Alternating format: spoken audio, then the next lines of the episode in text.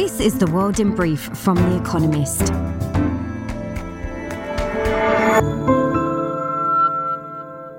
Our top stories.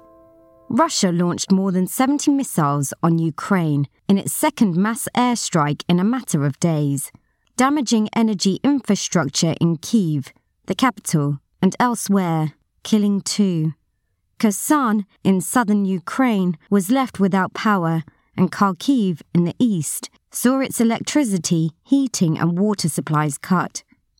Meanwhile, General Valery Zaluzhny, the head of Ukraine's armed forces, told The Economist that the Russians are preparing for a major Russian offensive in the next few months, including, quote, another go at Kyiv. Goldman Sachs will reportedly lay off several thousand employees and slash bonuses as it retreats from its planned consumer business. Semaphore, a news site, reported that the firm could shed 8% of its staff, a more substantial cut than rival banks. Its consumer-facing unit, Marcus, is non-profitable, and Goldman's share price has fallen by nearly 10% this year. Binance, the world's largest crypto exchange, said it had processed $6 billion in net withdrawals between Monday and Wednesday, as FTX's collapse continued to unnerve crypto investors. On Friday, Mazars Group, an accounting firm, said it would stop producing, quote, proof of reserve reports, a much skimpier version of a standard audit, for Binance. Binance said it was searching for another firm to do so, to provide, quote, transparency and reassure customers. The European Commission threatened Twitter with sanctions if, quote, red lines were crossed.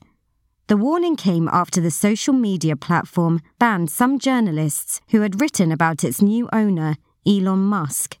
Vera Jourova, the Commissioner for, quote, values and transparency, called the suspensions, quote, worrying, and hinted that they could violate the EU's Digital Services Act, a draft law targeting big tech that could come into force next year.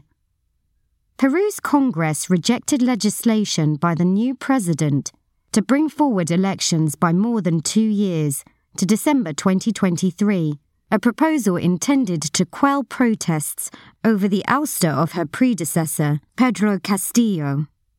18 people have died in the clashes. 2 cabinet ministers have resigned.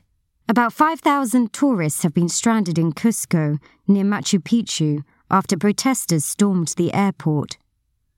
The Biden administration said it would buy 3 million barrels of oil in February to replenish America's strategic reserves, after overseeing the largest drawdown from the stockpile since the mid-1980s.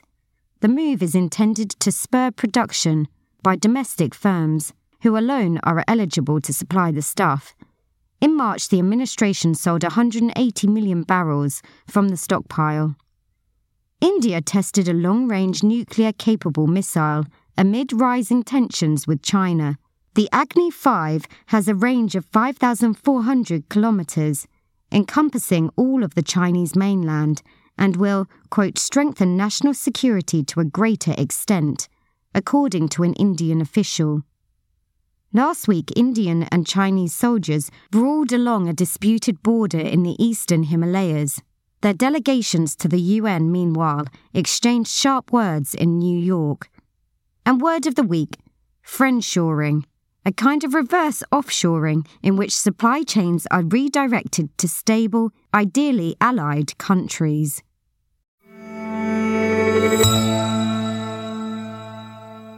And now, here's a deeper look at the day ahead. Germany shores up its gas supply. On Saturday, Olaf Scholz, Germany's Chancellor, and Robert Habeck, his economy minister, will inaugurate the country's first import terminal for liquid natural gas, LNG, in Wilhelmshaven on the North Sea coast. On Thursday, the Hoeg Esperanza, a specialized vehicle that can regasify liquid gas, arrived in the town. The deliveries come as Germany wrestles with a cut in gas imports from Russia following its invasion of Ukraine. The new equipment will feed at least 5 billion cubic meters of natural gas per year into Germany's gas grid. That is around 6% of the country's demand and will replace approximately 11% of imports from Russia, according to Uniper, a utility. After Russia, Norway and the Netherlands are the next biggest gas suppliers to Germany. LNG deliveries will flow from Qatar in 2026 under a recently inked deal. Uniper expects the first LNG tanker to dock at the Hoeg Esperanza in early January. Germany will inaugurate 2 further LNG terminals before the end of the year. They can't come soon enough. Ireland's previous Prime Minister returns. Leo Varadkar, the leader of Fine Gael, one of Ireland's 2 dominant political parties, will become Taoiseach, Prime Minister, for a second time on Saturday. Under a rotating Taoiseach deal thrashed out in 2020, Michael Martin, the leader of Fianna Fáil, with which Fine Gael rules in coalition, held the job for the first half of the current parliament. Now it is Mr. Varadkar's turn again. He previously served from 2017 to 20. He is already off to a rocky start, even before he officially takes office. Last month, following surveys suggesting that many of Ireland's young renters are considering emigrating in order to find affordable housing, Mr. Varadkar harumphed that they couldn't expect to do better abroad. His dismissive comments provoked derision from emigrants who reported finding cheaper rents in Amsterdam, Berlin, and Paris. A recent poll finds waning support for both ruling parties. Sinn Féin, an insurgent outfit, will probably win the most seats at Ireland's next election. Why understanding biodiversity is hard stuff. This week, the Mexican delegation at the UN Biodiversity Summit in Montreal began offering a bottle of tequila for every point on which negotiators found agreement in one of the texts. The objective of COP15, not to be confused with COP27, the climate conference in November, is to hash out a global agreement to reverse the worst damage that humans have inflicted on nature. That is hard for both scientific and political reasons. The climate system, while complex, is mostly governed by physics and can be simulated using models. Ecosystem modeling, however, is in its infancy. Ecosystems are composed of vast networks of organisms interacting in complicated ways. More funding for scientific research worldwide would help. So would action to address the drivers of biodiversity loss, like pollution and land use. Both are under discussion in Montreal, though neither debate will go down smoothly. An immigrant babysitter's disquiet in Nanny. Nanny, a film that arrived on Amazon Prime on Friday, is a vivid psychological thriller about Aisha, Anna Jop, a Senegalese woman who works for a white family in New York. The child she looks after is sweet, but the mother doesn't pay on time and the father is a bit of a creep. Aisha stands up to her privileged employers, yet her discomfort grows like a storm, triggering nerve-jangling hallucinations. The American director Nikiatsu Jusu drew on her own experiences to evoke her character's alienation. Ms. Jusu's parents hail from Sierra Leone. Aisha sends money to her son in Senegal, and though she finds glimpses of community in New York, the boy's absence haunts her room in her employer's sleek apartment. The first horror film to take the top jury prize for an American drama at the Sundance Film Festival, Nanny touches on class, race, labor, and immigration, building slow-burn menace from Aisha's growing dread.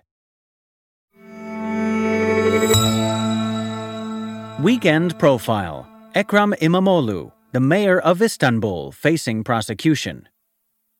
As the former head of his family's construction company, Ekrem İmamoğlu says he often saw projects get bogged down by politics. He says he entered politics to untangle the red tape. That line got him elected mayor of a suburb of Istanbul in 2014 as a member of Turkey's main opposition outfit, the Republican People's Party, CHP. 5 years later, Mr. İmamoğlu was elected mayor of the whole city, but only after Justice and Development, AK, the party of Recep Tayyip Erdogan, Turkey's president, contested the initial vote. Mr. İmamoğlu won the rerun election by a landslide. His victory was a heavy blow for Mr. Erdogan, himself a former mayor of Istanbul, who is fond of saying that, quote, whoever wins Istanbul wins Turkey. As mayor, Mr. İmamoğlu has focused on quality of life issues in Europe's most populous city, expanding the metro to ease traffic, and improving storm drainage to reduce flash flooding. The president knows that the opposition's successful management of Istanbul poses risks to his 20-year tenure in office, given that presidential elections are expected by June 2023. The CHP has yet to name a candidate to take on Mr. Erdogan, and Mr. İmamoğlu has stayed mum on his ambitions for higher office. But polls suggest that he is one of the opposition politicians best placed to unseat Mr. Erdogan at the ballot box. Naturally charismatic, Mr. İmamoğlu is a rare unifying figure in Turkey's polarized political landscape. He is religious and progressive. He is a Turk from the ultra-nationalist Black Sea region, but also appeals to minority voters like Kurds and Alevis. His appeal makes him a highly dangerous rival to Mr. Erdogan. On December 14th, a court in Istanbul convicted Mr. İmamoğlu of, quote, insulting the officials who had ordered the rerun of the Istanbul mayoral election, whom he had called, quote, fools. He was sentenced to 2 years and 7 months in prison and banned from holding political office. An appeal is underway, but if it fails, the ruling could bar Mr. İmamoğlu from challenging Mr. Erdogan and AK at any level. Supporters of Mr. İmamoğlu think the case is politically motivated, but most analysts reckon that if his conviction is overturned, it could rally voters behind him. After all, Mr. Erdogan was catapulted to power after serving 4 months in prison for reading a religious poem. A ruling in Mr. İmamoğlu's favor by the appeals court could just see him follow suit.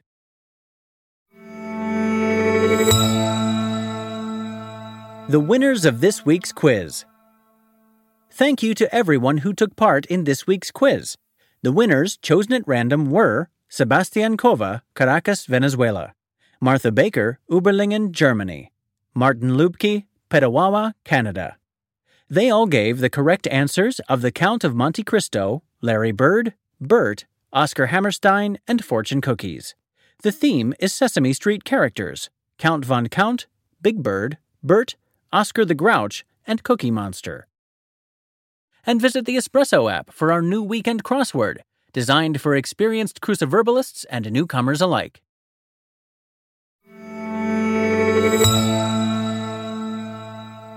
Finally, here's the quote of the day from Steve Biko. "It is better to die for an idea that will live than live for an idea that will die." That's The World in Brief from The Economist, available 3 times every day of the week. You can also hear interviews and analysis from our journalists, including our current affairs podcast, The Intelligence, on your podcast app. And subscribers to The Economist have access to each week's full edition in audio. Just download The Economist app to start listening.